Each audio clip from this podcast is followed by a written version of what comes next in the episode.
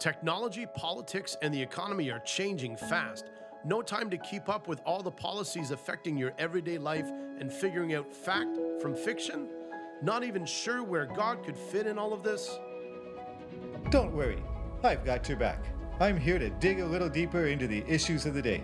And most importantly, to show you the spiritual principles and solutions we can use to rise above it all victoriously for your family's success. Stay tuned as we discover God's plan for our life on earth as it is in heaven. You've heard it said that relationships are all about give and take. Well, yeah, that's right. And I've heard people describe their marriage relationship is a 50 50 partnership. Well, I like to modify that for you a bit. Because 50 50 isn't really reality. And certainly not our perception of reality, which, of course, is what counts in relationships. It's just human nature that we always think that we're contributing more than the other person, that we're giving more than 50% of what's being done in the relationship. Our perception is always that we're seeing what we're doing and not so much what the other person is doing, and always feel like what we're doing is more than the other person. And so we're contributing more than 50%. So, what I'd like to suggest is that you both aim for 100 set your expectation in your own mind is you're going to do everything. You're on the hook for everything. You're responsible for everything. So instead of when you feel like you're responsible for 50% of it and you feel like you're doing 80, then you're feeling cheated. This way, if you feel like you're on the hook for 100% and feel like you've done 80, then you're getting a bonus.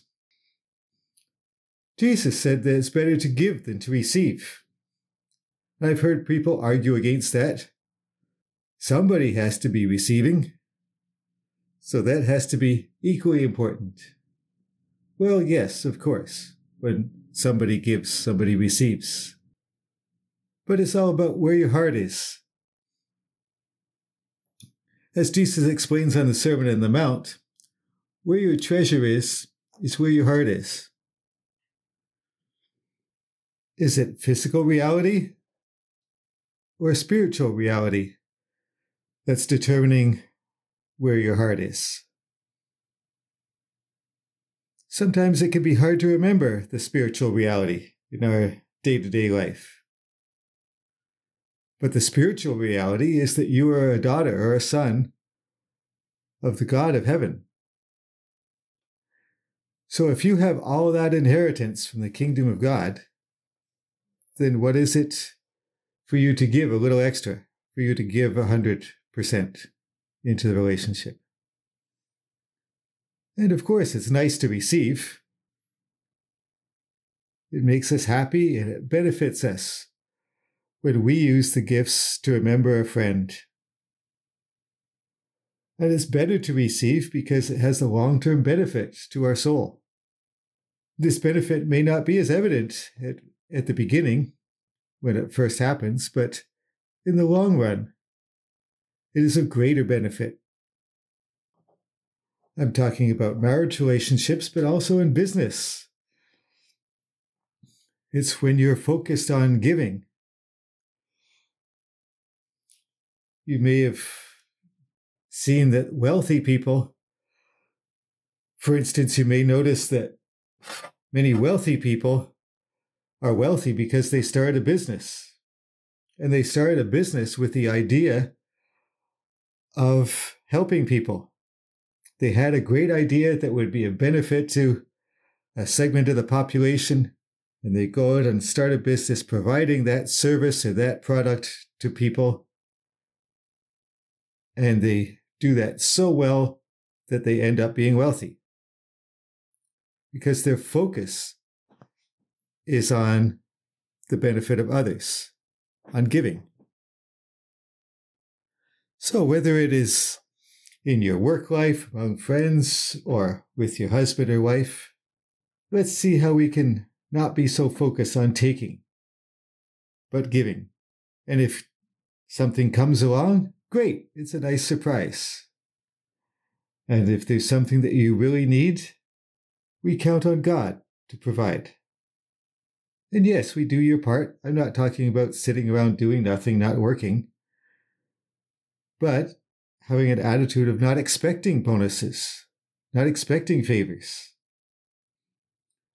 And when you do receive, and you will, you can think about how to share it, how to use that for the benefit of others. Just as those successful businessmen did in their business, plowing their profits back into their business so it becomes bigger and a better service to their clients. The same applies to individuals. How do we better serve our circle of friends, our sphere of influence, with this gift that we've just been given from God? How have you given 100% to your spouse today? Or if you're listening to this first thing in the morning, yesterday.